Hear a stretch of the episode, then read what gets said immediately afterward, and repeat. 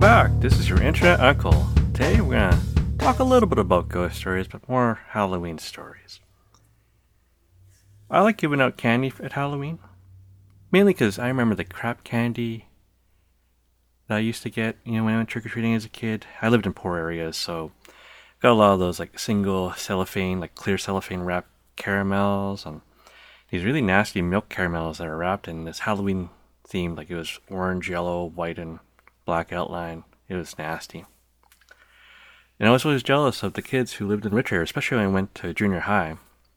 You know, because they lived in middle class or richer areas, and you know they get not always, but they would, some of them would find places that were handing out full size candy bars, you know, regular cans of pop, right? And you know, nowadays you'd be thinking like, oh, you you ducked the diabetes uh, there, John. Yeah, but as a kid, you don't give a shit about that. You just irritated. You don't get to sugar yourself up. So I've cross dressed twice intentionally for Halloween. This actually will tie into Beardsley writing I am gay, all my stuff. Shouldn't be surprised. I shouldn't be surprised that it happened. Any case. So both times I used the same costume. I dressed as a belly dancer. So that, t- that time I wasn't fat, right? It also had a wig, a pretty long black haired wig, and I think it the worst time I used it, I used rolled up paper, newspaper, you know, rolled up to a ball. That was itchy and scratchy on the chest. Second time I got smarter and I rolled up socks. So the first party was a guy I knew in high school, you know, party at his place. And I used to be very shy and quiet. I know it's hard to imagine, but it's probably actually pleasurable if I kept quiet. In any case, I was very shy and quiet, so um, you know, when we got to the place, I just kind of waved hi to his parents, right? Then I realized I hadn't called my parents to say I was going to stay over at uh, his friend's place, so I asked his mom, friend's mom, to use it, use their phone, and you know, she leapt back in surprise because she wasn't expecting a boy's voice. She actually thought I was a girl, a very flat-chested Asian girl, which is the norm. So the second time I used that uh, costume for a Halloween party, and yes, these were for Halloween parties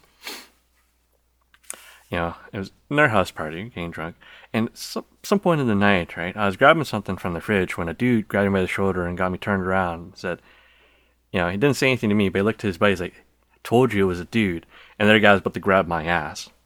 So that costume went to Goodwill the next, as soon as I sobered up the next day. Uh, when I was going back to when I was a kid, you know, my mom, of course, would escort me and the bro make up candy because my mom was pretty diminutive in size, right? People thought would always ask, you know, doesn't your sister want some candy? It's like, no, that's my that's our mom. And people were surprised. Uh, one of the radio stations would hold the Halloween parties. I think they still do. They call it the Growler Party. One time, this chick, she was smart. Right? She made a fortune probably, selling her kisses for five bucks a piece. I didn't get any tongue from a girl.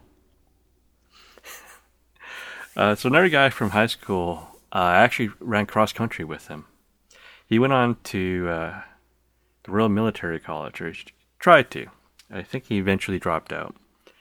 But so one year uh, he was at the Royal Military College, and he was actually phoning us and uh, kind of chatting with us. I'm not sure why, but uh, someone hung up a jack o' lantern on his door. Right, you know, did the old prank of docked, and you know, as soon as he op- our friend opened the door, right, the jack o' lantern fell and just exploded everybody. He was kind of raving about it for a little bit. So the same dude, years later, was end up drunk wrestling Bob. So you, you listened to this podcast last year, you know about Bob. We'll, we'll do a recap of Bob uh, in the future.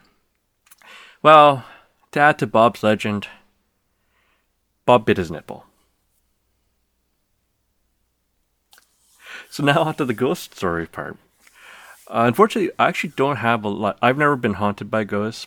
My mom says sometimes she sees the apparitions of her, you know, her mom and her dad, especially on the anniversaries of their births and their deaths, right? Uh, you know, occasionally her sisters and some cousins. Uh, one time, I think it was in 2002 when I was in Vietnam. Remember seeing like out in the kind of the backyard, back 40. There aren't really fences between houses so you can kind of see like in the, everyone's like kind of backyard. It kind of goes a little bit into not necessarily the woods, but it's a little wilder back there. And I saw you know kind of candlelight and a bunch of people huddled around. And I asked one of my cousins, you know, what was going on. And I said, oh, oh yeah, they're doing something that's uh, not the greatest. It's like, well, what are they doing? Well, they're asking ghosts for winning lottery numbers. The thing is, you might you know you might get possessed. So the final story I got. So I'm, so this is post divorce. I'm trying not to uh, talk too much about the ex's family, but this is too this one's too good to pass up. So her two uh, two youngest uncles, right? They you know, have been living in apartments. They found a good place. They're going to split it with their, you know, between their two families, right, and move in. Found a good deal, so they thought, and they moved in. So the youngest uncle moved in first, and he noticed his daughter, like the oldest of his two kids, is getting like raccoon eyes, and just like you know, and you know, he's getting mad, like, why aren't you sleeping?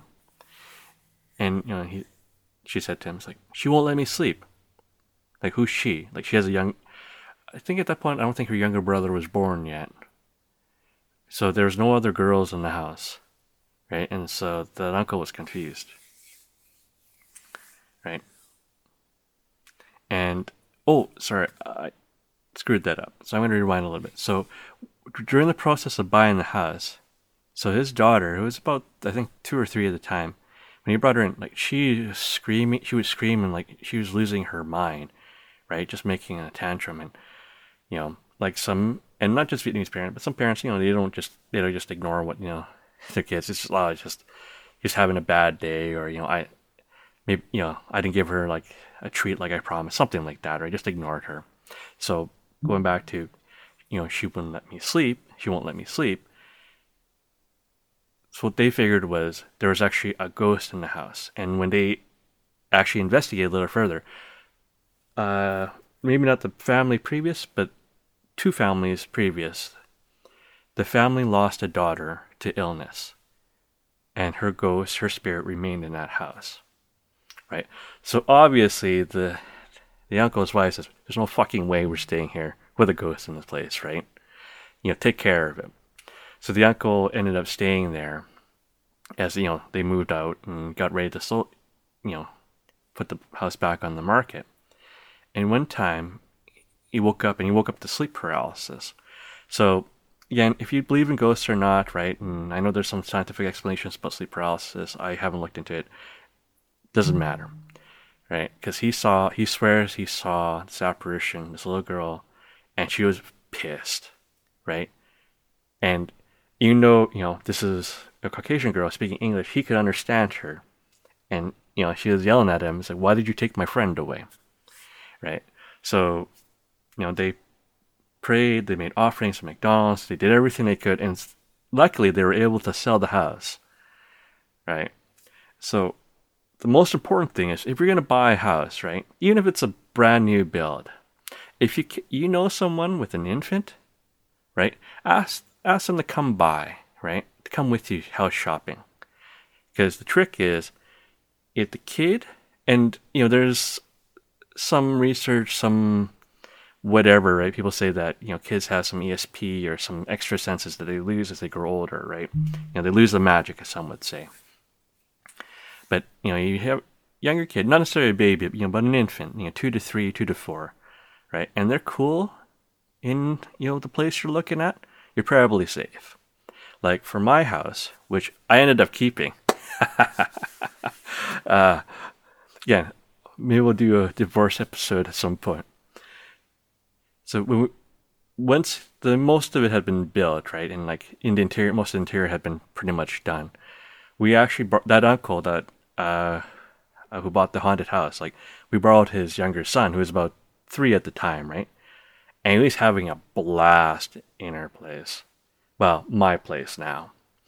And he was crawling up and down the stairs. He was laughing. He was having like had no cares in the world, right? So he knew, you know, we weren't built on some ancient indigenous burial ground, right?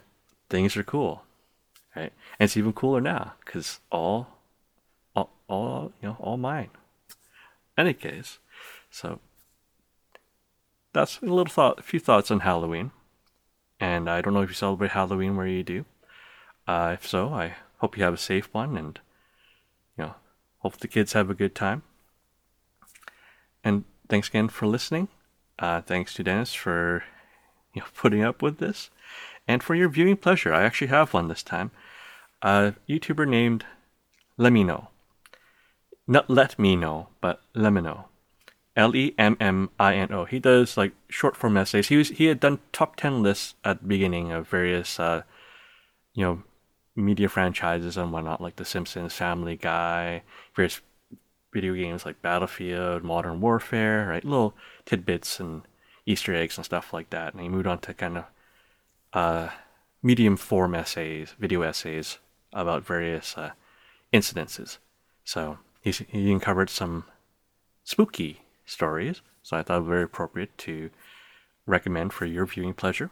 He he slowed down in his release, but I think a lot lot of uh, producers have, right? Um, for various reasons. But again, thank you very much for listening. It is the middle of April, but this will probably be released in time for Halloween. Catch you later.